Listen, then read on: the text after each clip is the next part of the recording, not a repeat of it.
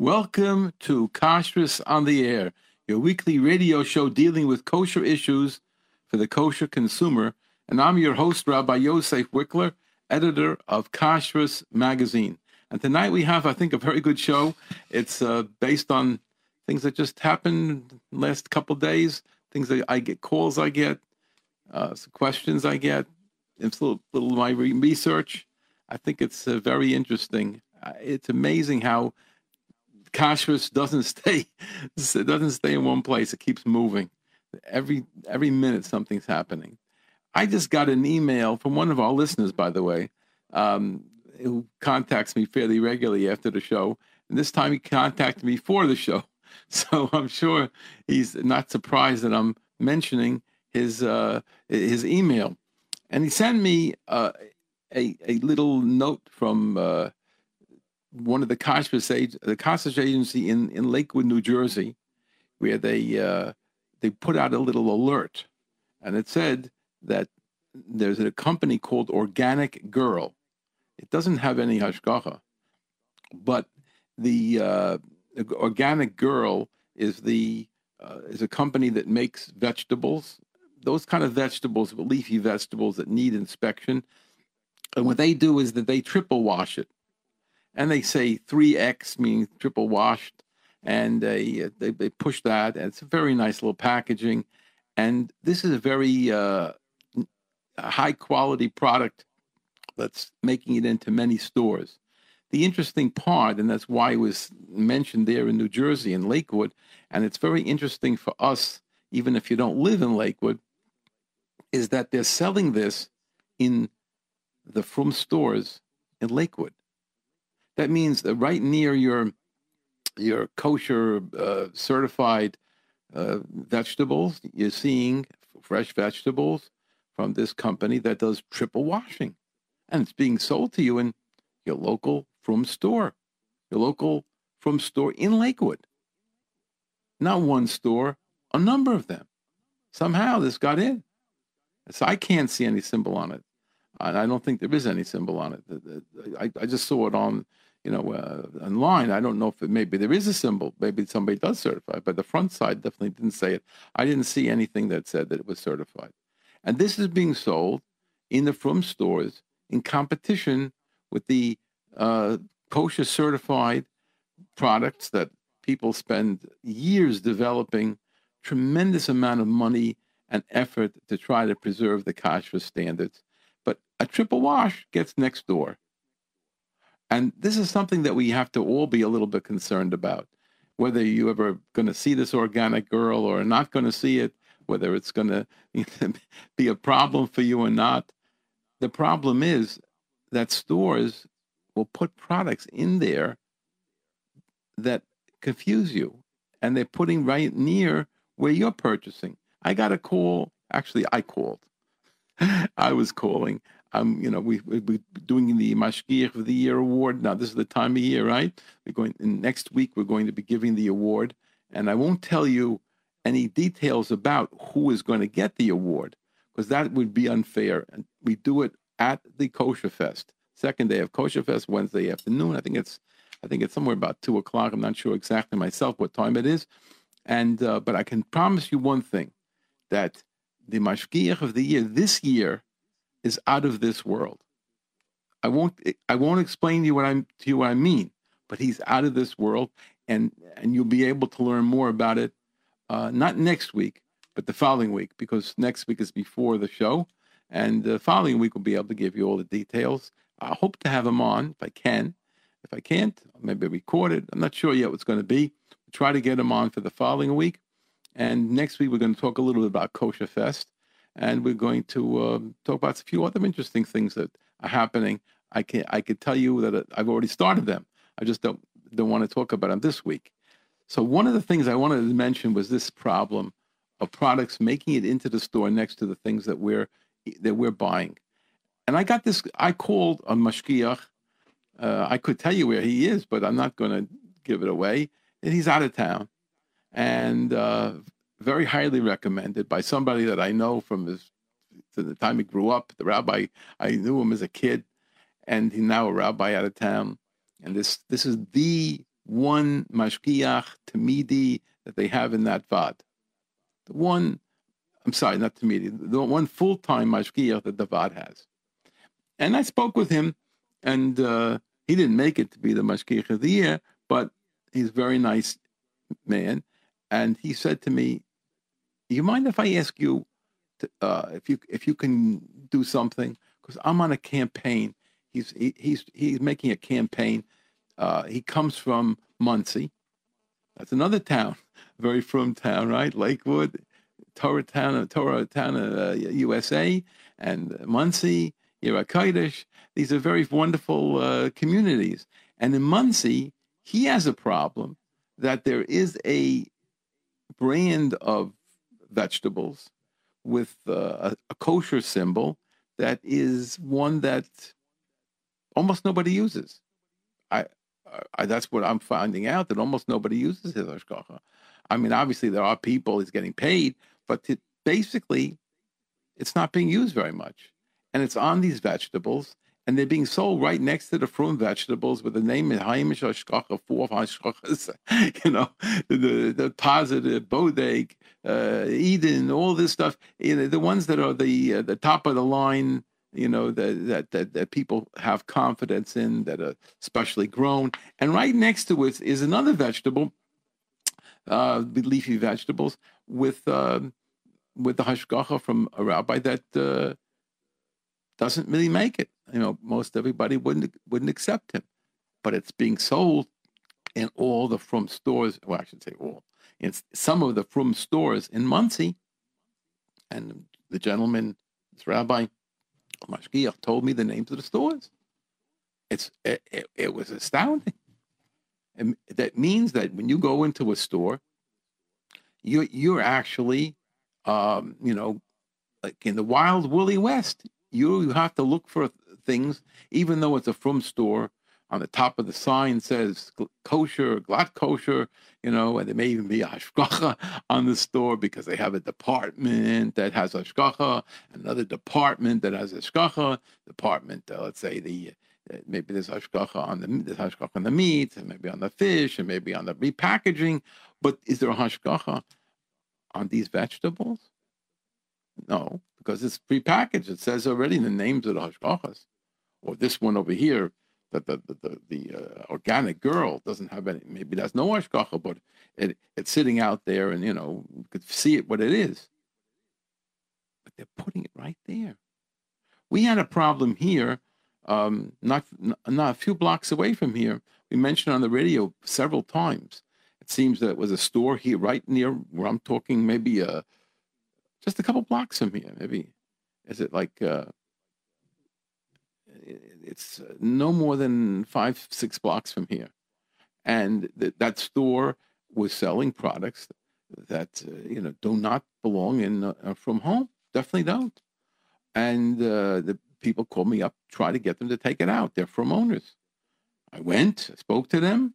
I, I actually met the mashgiach, and he said to me, first of all, I don't own the store, and secondly, um, there are people in our neighborhood here who have a certain rabbi, I won't mention names, and that rabbi is a talmid of a certain other rabbi, I won't mention names, and that that rabbi says you can eat all this stuff. With a hashgach, without a hashgach, doesn't need any hashgach. It's okay. It's contrary to everything that I've known and I've seen, and that I would I would expect people frum to know, and yet there's a certain elements in our society that say, no problem. And this store, so I said, but you know, we, we don't hold that way. We don't, I know, he said, but we don't want to lose them as customers. Those are, that's a significant amount. And they told me that if you won't carry these products, we're not going to come into the store. So here we have a situation where I have to shop in a store and see things and maybe get confused for a second Maybe I maybe I can make a mistake. Maybe I'm going to grab that package, think it's the same as the other or similar, and walk out with it. And not every every consumer is so sophisticated. So that's something that, that, that was a little shocking to me that this is in Lakewood, New Jersey. That little sign that I got, it was almost impossible to read it, but it is a sign that was being, you know, sent around in Lakewood about this particular product being found in a number of stores in Lakewood. So, you know, let the buyer beware. What can we tell you?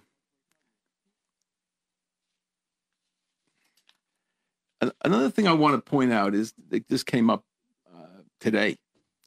I get these emails all the time, and you're going to see them uh, in in the uh, in the newspapers.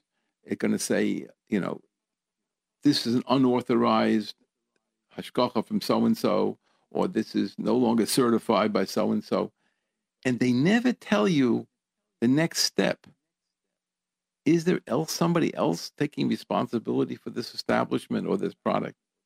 I had a situation today where I, you know, I came across a. Uh, actually, I didn't come across it. I got a call. I got a call today. The gentleman called me a week ago, and he didn't. Uh, just a little more than a week ago, he called me, and he said, "I have a product, and I don't know where you are." And I wasn't in the office and there was nobody there at that moment.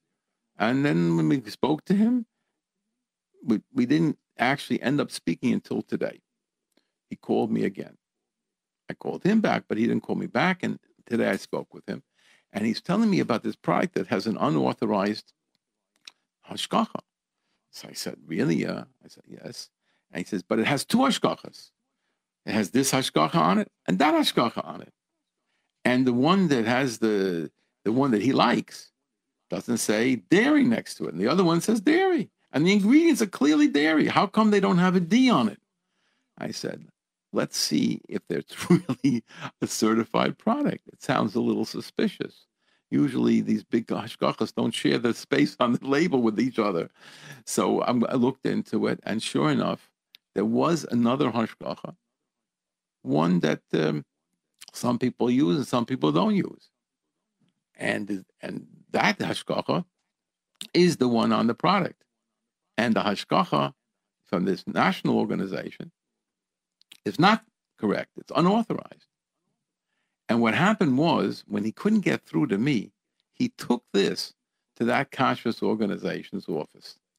And the next day, there was an announcement. You didn't see it yet but there was an announcement. You will see it if you get my magazine, if you get the Kashrus Monthly, maybe it appeared in some papers, but but it'll say that there was an unauthorized. But it doesn't tell you that the other person is there. I think it's terrible. I personally think it's terrible. Whether they you like him, you don't like him. Some people do, some people don't. He's a frum person, and and and and, and I don't think that it's appropriate but this is what's being done. They just disregard everything else. When they drop a hashgacha, or the hashgacha drops them, you see the sign, no longer certified by so and so. Okay, but does it have hashgacha? And and very often it does, and very often they know who it is, and very often the the company dropped the hashgacha and took a different one. But you're going to see a sign. This is no longer certified by.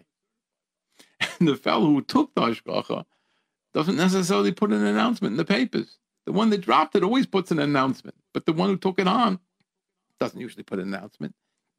So this company suffers for a good deal of time because people think it's not certified.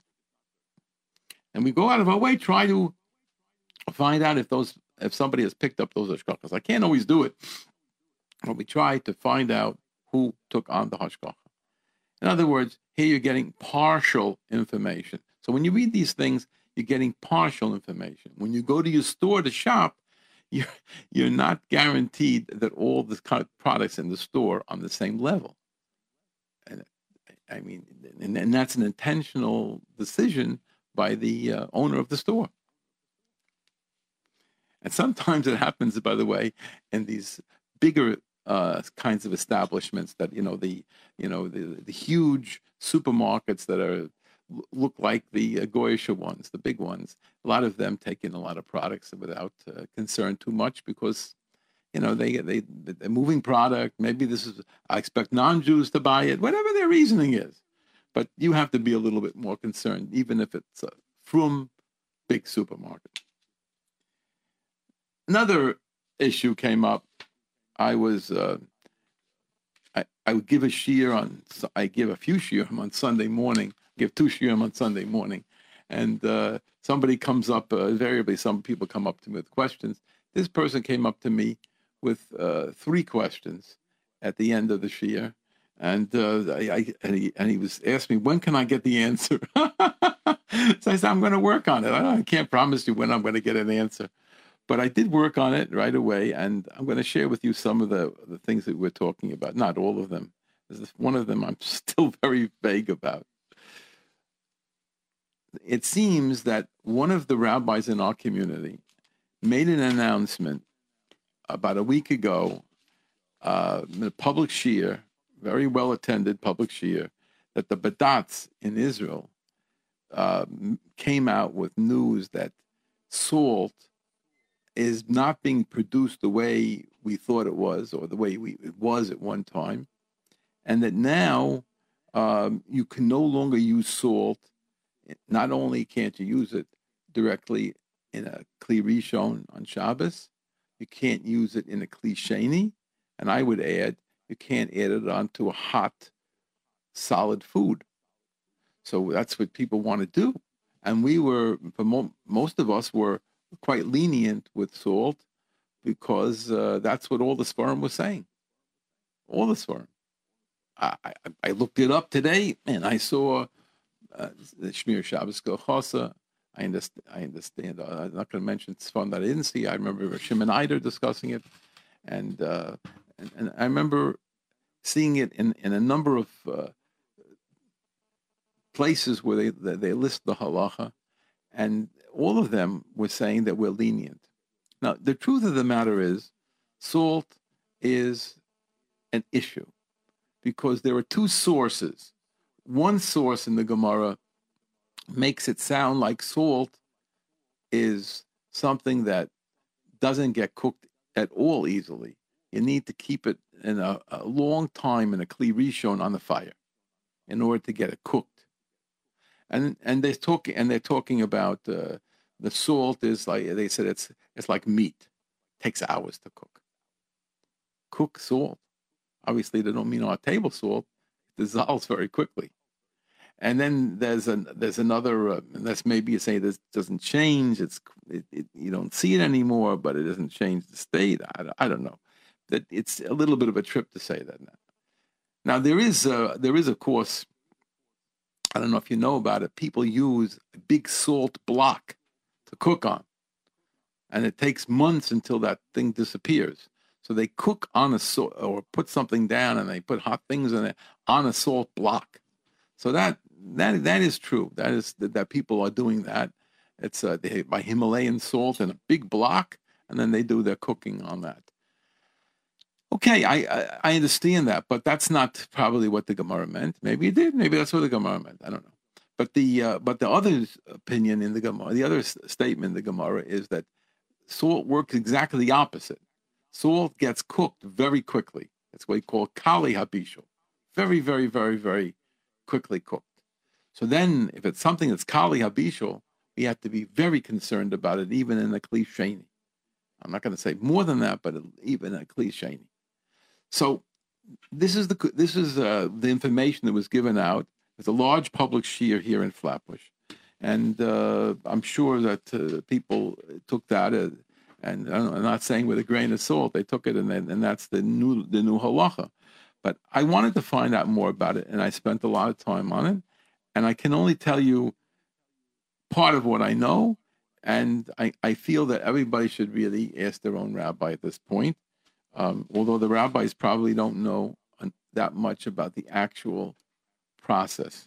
And I'm going to spend more time on this. It's just a quick research right now. So let me tell you what um, a good friend of mine's told me. He said I emailed him, and he said that uh, he wasn't aware at all about this Badatz thing, but he said that the, the, the, there were two types. Basically, it's sea salt and mountain salt. You know, you mine the, the your mind. It's been mined.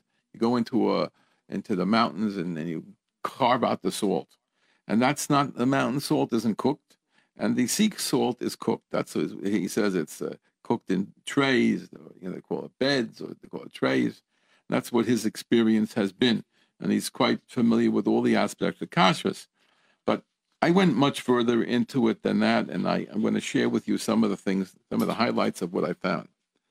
I think one has to, to take a moment and go to, uh, you know, you have you have to go to Morton because uh, who who knows salt better than Morton Salt? That's one of the biggest companies in America, and uh, and they have a wonderful piece on salt. It seems that they get their salt from a number of different sources, and that's also very interesting. What is our salt? First of all, we, there's no there's no such thing anymore as our salt. I don't know if you realize it. People are using sea salt and they're using table salt. Usually, the table salt is is more likely to be the mined version, and the sea salt is from the sea, which is the you know they dry out the the the, the water, sea water, and we're going to see how, and then you get salt. So there's two salts that are already different: the sea salt and the regular salt. And now people are buying specialty salts, and those specialty salts come from uh, waters all across the world. Uh, maybe they come mined also. And then there's this Himalayan sea salt, the, uh, Himalayan salt, where they actually cut a piece out of the uh, the, the mine and, the, and, you cook on it. I, I, I, I, I know a little bit about that because it was explained to me from beginning to end.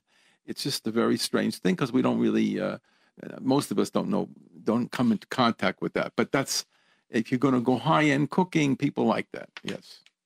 Anyway, let me tell you a little bit Morton said. So Morton said we have three places we get the salt from. We have uh, what they call solar evaporation method, rock salt mining method, and the third one is a vacuum evaporation method. So each one's different. Let's hear a little bit about each one. The solar evaporation method, I mean, you can imagine what that is, right? You're going to dry out with the sun. It's the oldest method of making salt. It's been used since salt crystals were first discovered. And they were discovered by people, there's no discoverer, but when they people saw that in the seawater was trapped in small pools and they saw salt developed in the bottom, and I suppose they tasted it and they see that it was very salty. Its, its use is practical only in warm climates where the evaporation rate is exceeds the precipitation rate. Otherwise, you're not going to have evaporation. So it's got to be hot. Solar salt uh, production is typically the capturing of salt water in shallow ponds where the sun evaporates most of the water. And that's how you get the evaporation method of the solar evaporation method. There are usually two types of ponds that they use. One is called a concentration pond, where they take the salty water from the ocean or the salt lake and they concentrate it there. And then afterwards, they have a crystallizing pond where the salt is actually produced. Now, this next part was extremely interesting to me. Crystallizing ponds, that's what they actually make the salt, they range, listen to this, from 40 to 200 acres. Could you imagine 200 acres? And that's called a pond. okay, it's bigger than most of the lakes you've seen in your life. Crystallizing ponds of 40 to 200 acres with a foot thick floor of salt resulting from years of deposits. And during the salt making season of four or five months, they take brine from that uh, concentrating pond and they lead it into this uh, crystallizing pond, and it continually flows in there this whole uh, four to six months, four to five months, and it, it it's a saturated brine solution, and it's, it's, it has as much salt as it could possibly hold. So the it ends up being when it dries up, it's like you've got real salt. It's a it's a natural. Uh, they, they, they have uh, they return the natural chemical impurities are returned to the salt water source. So basically, you've got the pure salt, and that's the solar evaporation. Then you have the second one, which is rock salt, which you mine it in the in the in these uh, the mountains. So Morton uses the this which other one, which is the second oldest method to get uh, salt, underground mining. Now this is a trip. You remember, you know, mining is is being played out because they're getting rid of coal. Israel is now no longer. In, it's a few years from now. Israel, I think, in 2030, Israel is going to stop completely using coal. Coal is over with. Too many people got trapped in the mines and died, and this and that. And it's so dirty, and it's uh, whatever it is. They, they, they get, we're getting away from it. But mines are used for salt, very, very much so. And Morton is using it. Listen to what happens, though. Large machines travel through a vast cave like passages performing various operations. And, this is, and then they say a, a line which is for, you know, good PR. Salt mines are among the safest of mines because they know that mines are not safe. But it, it has advantages. That the temperature is about 70 degrees Fahrenheit all year round in the in the in the mines. They're not freezing. But salt may appear in the veins, like uh, you know the salt deposits, and it can also be found in domes, which are formed when earth pressures force the salt up through cracks in the bedrock from depths as great as 30,000 or 40,000 feet. Could you imagine that they're being formed, the salt is being formed from 30,000, 40,000 feet below the surface? It's amazing. Now, these domes look like plugs almost circular in shape. And this is a, another winner. And a few hundred yards to a mile across. Solid salt up to a mile across. And it means that that's a radi- that's a uh, that's a that's a diameter. So you're talking about uh, three, you know, pi times that, right? Most domes in North America are located in the south from Alabama to Texas, with many out underwater in the Gulf of Mexico. Now he describes how you cut the whole thing. I'm not going to go into it. They have uh, they first they cut something and then they have holes. Uh, they, we don't have to hear all that. But they use uh, how the machinery. We don't need that either. And I think we're going to go on to the third one, which is very, very, very, very interesting vacuum evaporation method.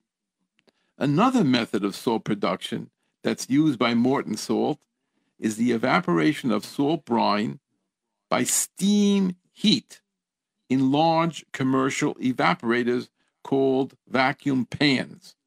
This is where my friend definitely is correct that they're doing something in the uh, what, what he called um, cooking it in trays or beds and that's this this vacuum evaporation method. But it's obviously not the solar one, which is the oldest method used. And how much is done by solar and how much is done by vacuum, I don't know. This me- method yields a very high purity of salt, fine in texture, and principally used in those applications requiring the highest quality salt. So your highest quality salt is probably going to be um, from this, which means that it would be mutar to put into the cliche. But the other ones raise serious question because no heat is applied, at least from what we know now. Now, there's a thing called uh, the, they, the first part of the operation in this vacuum oper- uh, evaporation is known as solution mining. They drill wells several hundred feet to, to, a, to a thousand feet apart into the salt deposit. And then these wells, obviously, they're getting a, a liquid salt coming up. The brine is pumped into vacuum pans. And then in the vacuum pan, the steam is fed to the first pan. So they use steam in these pans. So there definitely are methods that the, with the salt water, uh, uh, uh, the salt water method, or with the uh, whether it's vacuum evaporation or it's the solar evaporation, either of these methods, they're definitely using heat. So we're gonna, and I heard when one of the things that I read, it said that the heat can be as close as to uh, very close to boiling. So we're talking serious heat. We can say that it's cooked, and then we don't have a question about the, it being recooked, and that's why you can put it into a klisheni. Kli Rishon, we're trying to get away from because of the fact in the Gemara, it has a different opinion that says that salt doesn't get cooked until you cook it for a very long time on the fire. So it, it, we, we, we're machmir a little bit based upon that opinion, that that statement in the Gemara, and uh, and and yet on the bottom line we would be making in, in a klisheni. So that would go for your salt that is uh, sea salt, or that came either the vacuum method, evaporation method, or the solar evaporation method. But when you're getting into the mined ones, it's not cooked, and you have to know where what salt are you getting. So that's that really is a, uh, something that every person has to find a little bit more about. And of course, if it says sea salt, then you could and you can rely on what I just told you now that and put it into klisheni. If you don't know that, so based upon the concern that the Ada has, and this rabbi who was a strong uh, voice in our community here has said publicly, so I would suggest being concerned about adding the salt uh, to klisheni or onto hot, uh, hot uh, solid food, if in case uh, unless you find out more about the source of your salt and that it was from the mine salt, and I'm sorry that it wasn't from the mine salt, it was from a mine salt, from mountain salt, from the caves, from what we were talking about before, digging in there. Then I would suggest that you be machmir from now on until you hear further no- news and if I find out anything further, I will share with you. And if anybody has divergent opinions or information, I'm ready to hear it. And you can contact me at 718 336 8544, or you can send me an email at kashrus, K A S H R U S, at AOL.com. Again, 718 336 8544. I'm not there now. That's the office number and the uh, the email is kashrus k a s h r u s at aol dot com. Okay. Second question I was asked on Sunday. um, this this gentleman said that he he found that also that animal glycerin is the predominant glycerin today. At one time, vegetable was the predominant glycerin. So the, if something has glycerin, the question was, well, it says glycerin, but most of our glycerin is from vegetables, so you don't have to worry so much. And that was what people did when they had shilas, let's say, with the toothpaste and the things like that. So they said, "Oh, it's glycerin." You know, more than likely, it's not from a from an animal. But that changed. So that's what he said to me. That this rabbi said, and I investigated, and it is true. My maven answered me, eighty percent is from animal, and that's been the situation for the last four to five years. So glycerin, as far as we're concerned, you have to be machmir. If you think something has glycerin, then you have to be concerned about it. By the way, glycerin is sweet tasting. It's not disgusting or zero taste. It's put in for its uh, mild palatable effect, which means positive taste. So it's got a positive taste, and it's most likely 80% most likely from non kosher animals. So the, if something has glycerin, it's a no no. The third question, I'm not ready to answer. It's just too much for me tonight, and I think I'll go pass on that one and leave it for another time. You know, when it came to this Mashgiach of the year, we, every year, this is the most difficult part of my, the most difficult part of the job that I set up for myself is choosing the Mashgiach of the year. They're wonderful people.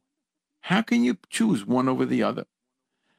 So I tell you, um, I'll tell you the secret. The secret is that I've been doing it for seven or eight years, or eight years already, and I know what I want. I know what I think is good. I know what, what excites me about somebody. It's their enthusiasm. It's always their enthusiasm. It's always that they care. And Baruch Hashem, many these mashgichim show me in a second how much they care about their job. That's why it gets a little hard to choose between one and the other. But I think we chose very well this year. I really do. I feel that he was heads and shoulders above the others. I don't know his size, by the way. I haven't seen him in person. You know, I only it's all over the phone. I'd seen the picture, but I didn't see him in person. And uh, so, I, you know, I, I don't know uh, en- enough about these people before the Kashrus agency gives me a little information, and I have to wing it and ask them questions. We spend a nice little bit of time on the phone and when I see that the the person is really a good candidate, I give him more time, and then I and I'm writing my notes because I want to. I, I, foolishly this time I didn't uh, record it, but I have all these notes and talking about it. You know, it's the stories he told me and the things that he said and and and his attitude, and you get the feeling of this person, and you, you're impressed. Mashgichim are very, very impressive. I know a lot of mashgichim you met, you never, you're never excited about it. He looked like he could sleep half asleep or something. I don't know. Maybe there's such people like that around. But the mashgichim that I talk to, they are upbeat. These are people that, these are real people. It's very exciting. I, I, I love it and I hate it. I love it because I get a chance to talk to some great people, and I hate it because it's very hard to um, to choose between such good good people. But we did very well this year. I can just tell you, He's out of this world. And you'll agree with me when I speak to you, when I tell you who it is and everything. You'll say, oh, good gesagt. we'll go on now to a few other things. By the way, there's a lot of literature. I have here a pile, literally a pile of literature. I'm not going to go through it. That all about this uh, about this salt, and it's to get to the real information. It's it, it's hard. It's very very hard because the you know I mean the best thing of course is to take a company or a few companies and call them up and, and speak to them, interview them, and find out what methods they're using and how it's done exactly. Because we're reading these detailed information, yeah, but how much Morton is from here, how much is from there? Are they mixed? Uh, can I tell? So if it's something I can easily tell, then it's my job to, to, to, to check it out. I mean, if it says it's coming from certain waters, then we know it's the sea salt. And if it's some, if it's telling you it's coming from, uh, you know, it's coming from the mines or some from this country where they, that's all they do is the mining, then you could figure that out too. I'm going to share with you some information. I didn't ask permission, so please, I hope no one gets offended. But I'm going to share with you some information from an AKO meeting. The AKO is the Association of Kashrus Organizations. AKO has two meetings a year. Uh, I mean, they have plenty of meetings within the uh, organization between different people, but the, the two main meetings one is called a, uh, a, a, a, convention for the Vadim, and one is the National Convention, uh, uh, which they have in Manhattan in the OU offices, and that's done the day after Kosher Fest. Next week, Tuesday and Wednesday is Kosher Fest, and Thursday is the AKO meeting. But I'm giving you last year's AKO from the Vadim conference. Not actually this year's. It was the Vadim con, uh, conference in 2000. Actually, yeah, in 2017. What's very interesting, some of the material here is extraordinary. One of the, the, the highlights of these uh, get-togethers is they have asked the posek all right, I mean, you know, I'm not sure I agree with every posting who the posting is supposed to be. Maybe my my posting would be different. Everybody has their own per, personal feeling of who should be the posting of our generation or who are the biggest rabbanim in America.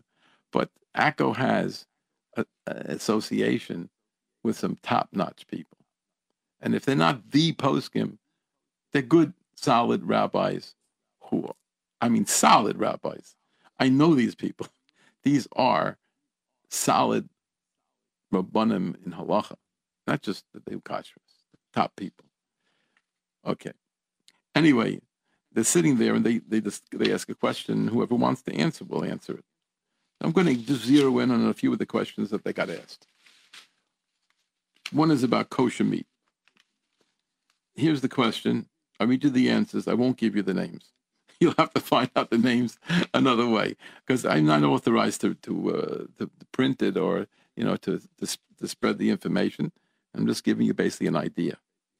In recent years, there's been more and more demand for meat which qualifies as Beis Yosef. Beis Yosef means Bet Yosef. It means that what the what the Shulchan Aruch of Yosef Karo said in the Beis Yosef that you have to have meat that's glatt kosher. So Sfardim have to have meat that's glatt kosher, and uh, the uh, glatt kosher according to the standards of Bet Yosef, which is that it should have no sirchos whatsoever, no adhesions of the lung to the diaphragm whatsoever.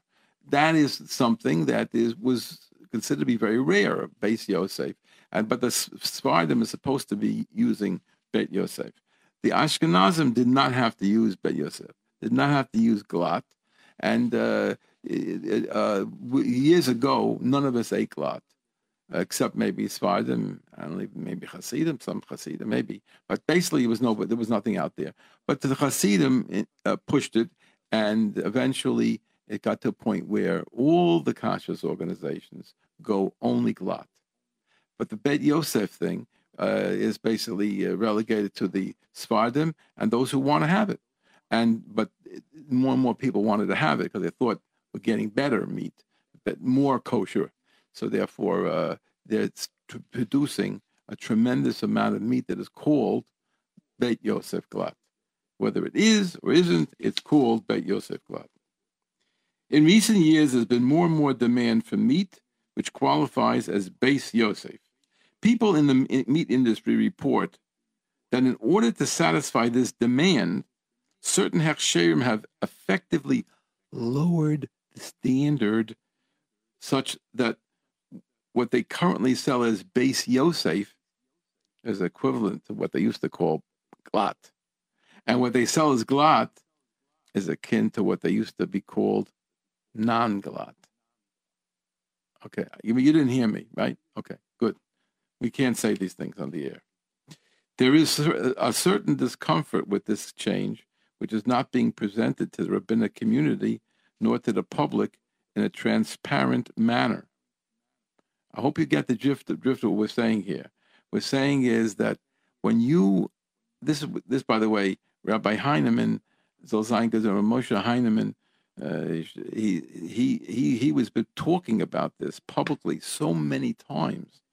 He said that you know at, at one point he said, "I will not give hashgacha to Beit Yosef Glatt because it's going to end up that you're going to be doing exactly what people are saying is happening now, that it's going to be lowering the standard. And it's not going to really be Beit Yosef Glatt. But he was forced into it because of the business, the, the, his, uh, the companies that he certifies have to have Beit Yosef because the demand is so great for Beit Yosef that they had to start producing it. And they're doing an unbelievable percentage today of Beit Yosef Glatt, whereas years ago they couldn't get that. Now, how did that happen? Did the animals get more cooperative? is it a nishtana hateva? Did the world change, or is it? Uh, I didn't. You didn't hear me say it, but I did say it. I said that this is what they they asked. The questioner asked. People in the meat industry report that in order to satisfy the demand, certain hechsherim have effectively lowered the standard by such that what they currently sell as Beis Yosef is equivalent to what they used to be called considered glatt. And what they sell as glatt is more like what they used to sell as non glatt. So this was the uh, point that was raised, and the uh, that was the questioner, and uh, he's asking what our reaction should be. So this was the answer of the posek. But Moshe Feinstein once was surprised as to how much glatt meat was available in the United States. When he lived in Luban, back in Europe, they would shecht 10 animals a week. Now they're doing 100 an hour. They would shecht 10 animals a week. And there would usually be only one glatt animal every three weeks. Can do the numbers now? That's one out of 30. That's 3%. And there were even months that not one animal was glatt. We're not talking about Beit Yosef, we're just saying glatt, whatever glatt is, right? And there were months, he said, where they didn't have that. So it's less than 3%. It doesn't 30%, I'm sorry. Uh, am I right? Uh, 10, 30, one out of uh, uh, one out of 30. So it's less than three, three percent. If so, how is it possible that so many venues claim to be all glatt all the time? Clearly, what they're claiming to be glatt is, is really just plain kosher. I know you didn't hear it, but that's the facts, and we in the industry know it. In the past, the Sephardim who truly wanted meat from animals without any sirchus, no adhesions, would eat meat from young calves, where nine out of ten animals truly meet the standard. It's quite easy to get a young animal without sirchus. They come as time goes on, and when they're young, when they're slaughtered young, and you have a you know a calf, so then it's not such well you know it, it's not as common to have the sirchus. But for large animals, it's impossible to have Beit Yosef Glatt in such volumes. If people are claiming that much meat, much meat is Beit Yosef, then there's no shayla at all. It's just simple geneivah and cannot be allowed. That's what the Posek said at the AKO meeting a year ago. Think about it. Um, get yourself a good hashgachas for the meat, because but the problem is, I, am more worried about the other thing. The way, the way Rabbi uh, the way Rabbi Heinemann explained it, and this I can say because he said it all publicly.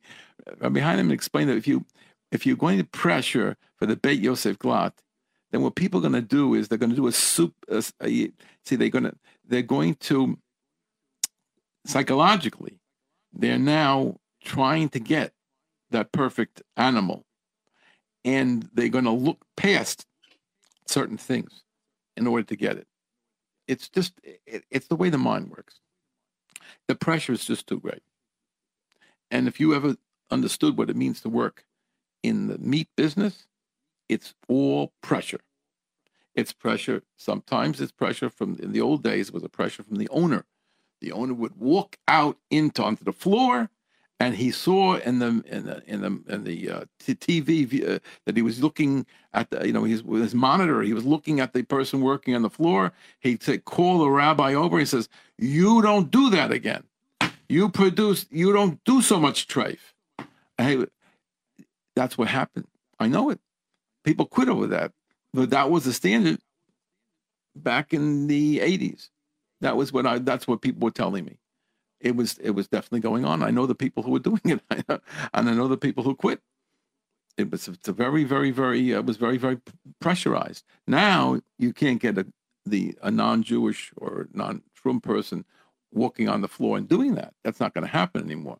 But you have the pressure because there's a pressure in the system from the the owner of the of the, of the facility to the kashrus agency to the person who's in charge of all the mashgichim and the and the sheikhtim, down till the sheikhtim, and uh, you know there's this there's a there's a pecking order there, and by the time you reach and the person who's above the sheikhtim, he's he's money from them, he's demanding from them a faster production, more kosher, more glatt, now more Beis Yosef glatt. So the pressure is on.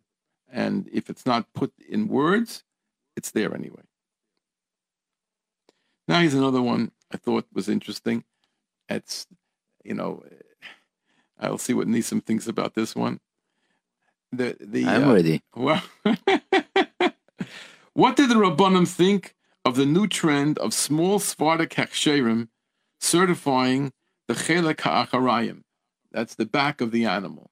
We didn't do it in America for years and years and years and years. I mean, decades and decades. We we did we didn't have that here in America because uh, we knew it was hard to get the back of the animal properly because they there's a lot of chalev that's in the in the in the acharayim in the in the hind quarter. So it was an effective thing.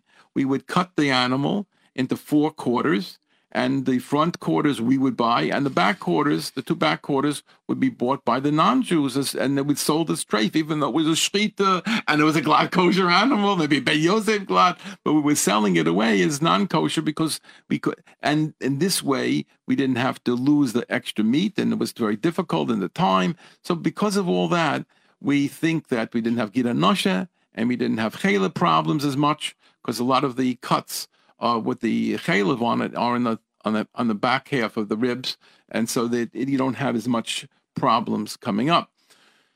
That's what we did, and um, it it it worked all these years. But some people like the filet mignon; they want the fancy stuff, and they want to, and also you know it's style. Like you can get something cuts and names of things that you can't get in the Jewish world.